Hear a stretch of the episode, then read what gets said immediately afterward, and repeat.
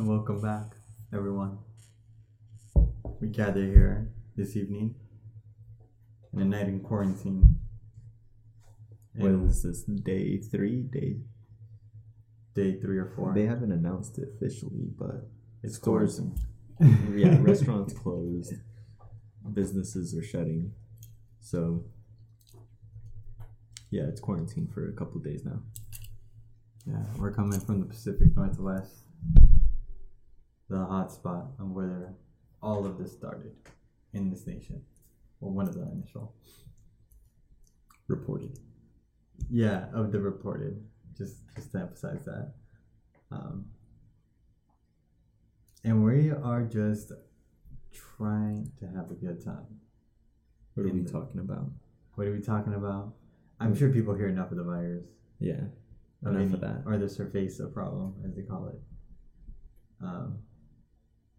But there's still a lot going on in the real world, you know? Things that, you know, I don't think your news is talking to you about. Like local news or what kind of news? It could be local. Some of the big corporations, you know, own some of the stations throughout the nation. You know, just quite a few. So is that kind of alluding to, like, what we're seeing in the media? The media is just curated. That's just how to understand it. The media is curated. I get that. Yeah. But I feel like it's curated to each individual. The right? Media? Wait, yeah. Which media are we talking about? I'm talking about, like, the phone media. Okay, see, I'm talking about the news media, like, okay, TV stations, like what we were just talking about. But you're right about the phone. I'm thinking about everybody's individual phone. That entire media that's related to that. Yeah. But okay, so let's go into local, national, curated news media. What about that? How so? Well, I mean, so we know, you know, with that kind of hierarchical structure, it inclines those who have a good amount of influence to, you know, omit certain articles or just things that are going on, events, from their publication, because, you know, that's something they don't want the public to know. See, there's this reoccurring behavioral pattern in a lot of these larger organizations that have their big TV station, and then they also have, you know, subsidiaries and local news stations, like Cartoon Network. No. I don't think that's entertainment. That's like more like Fox, I think. You know. Because they do entertainment and news. They're in pretty high quality entertainment, sort of. Right. You know, there's a quality to it. And so, you think that this curated media is distracting people from the media that they're actively also letting people know about, but except they're just keeping it concealed under the mask of other alternative media that they think is more newsworthy.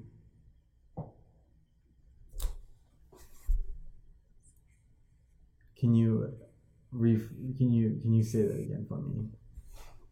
So what of it if the media is curated in any what way? Whatever. Okay, so what of it? The what of it is that it is I find it as a disservice to the public. The public in the sense that, you know, the people who rely on them for information, help inform their view of the world, to help them understand the world. And when you have curated media with the amount of strength and exposure and influence as those currently in place, it breeds this distortion through that curation. And that distortion, maybe ill intention has an ill effect. Inevitably. What? You lost me. I lost you? Yeah. All right. What I'm saying is, when you write articles on topics in certain ways, and you do so in collaboration with other media outlets that reinforce that notion, What you are seeing is a dynamic understood in cultural studies and how behavior expectations or behavior patterns and expectations and just kind of emotional attribution is kind of, it's fostered through those dynamics in the masses. It is fostered. And with that kind of pull that these outlets have, that's they're how do you define that? What do you think of what I've said so far? It sounds like you're saying that this media is creating not a false reality, but a reality that is incomplete with the type of information they're releasing. This could be like to the subtlest thing about who gets most screen time during a talk, you know, or who who's even getting airtime, that type of thing. I see that playing a role in it, but with them curating on such a large scale, a national media, like press coverage, like news is played differently in like different news channels are played in different regions of the land. So shouldn't there just be a universal news that for the entire nation, rather than, you know, for this side and that side? Like sounds like you're talking about like a state media, you know, something like China has or North Korea. Yes, but more in the middle, it's not very like oppressive or draconian or you know, not non-transparent or like, you know, shady. Not that. Yeah. Somewhere in the middle. Yeah, and I think what that would look like is like the examples is like in how we've been seeing the CDC and the WHO's kind of campaign on informing the public through their point of view of the issue going on now. Right. And so their message is pretty much dispersed upon all kind of social media websites and applications, and it's done so in a way that's not, you know, it's a part of the website, you know, it's not just another ad. And it's something like that where the government should be utilizing that kind of our government should be utilizing that to help inform the people, just to inform on things they should know, facts, just straight facts, you know, rather than saying like face masks don't work or so, that kind of thing. Like I'm not sure, but like just using that in other scenarios other than the one we're in, but in a more constructive way than informative way than how it's being currently seen. Is my thought. You think they need since it's apparent that they can just kind of run the media at the tip of our fingers with, like, you know, our news feeds and our individual phone medias, outlets and all that. And so with them even being able to do that, kind of control the rules, or at least for us, it comes like at an instant because we don't know what they're planning. Do you think... Like, we don't know their plans for, like, their strategic plans for containment, mitigation, all that. So if they're not informing people, besides, like, telling them the basics, what would you say that they're not disinforming people with? Are they not giving people enough information? Are they, like, missing some information?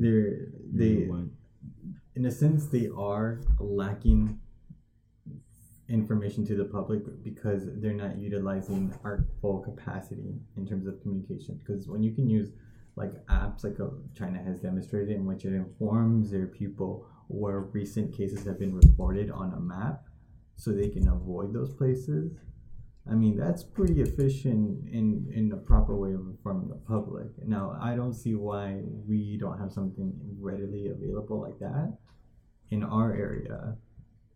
Well, one reason would be probably just, you know, the our officials, our local officials, not making that data as easily accessible and transparent with the public and the people that would help to build that. Mm. Yeah, the people building it, I'm sure someone thought of the idea and, you know, turned it into an app, and then it got like certified through all these other people, right? Because there's a process to it.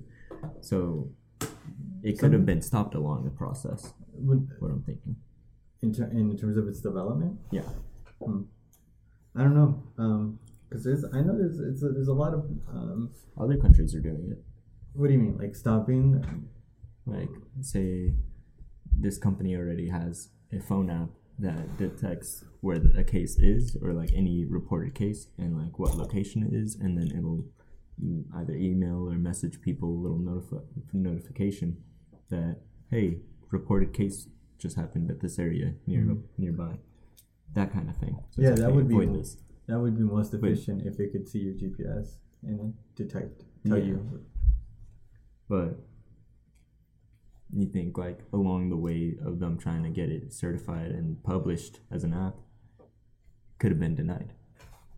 Could be denied too. I could see that. You know, if they can't get the data, and or if they do get the data and then there's that. That's foul play, I would say.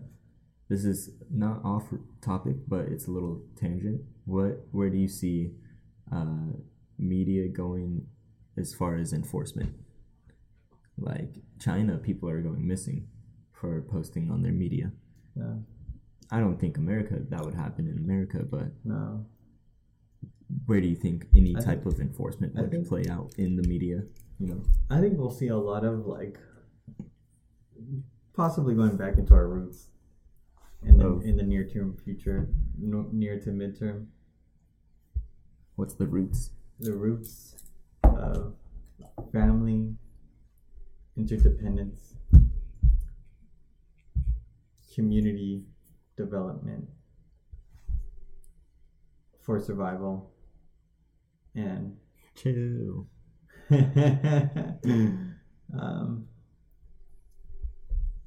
And there's another thing that comes to mind, but it's escaping me at the moment.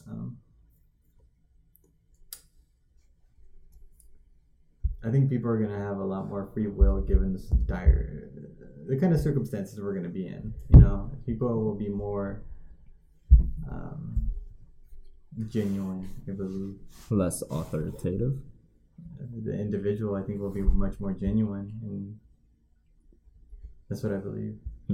Because of I don't know, generational traits I've kind of seen. You know. We may kind of take this to a whole nother level. Who knows? Yeah, I see that. Yes and no, because I think people have become more genuine, but people also are still horrible. A lot of people are still horrible. So that is true. Still depends on a case-by-case basis. That is true.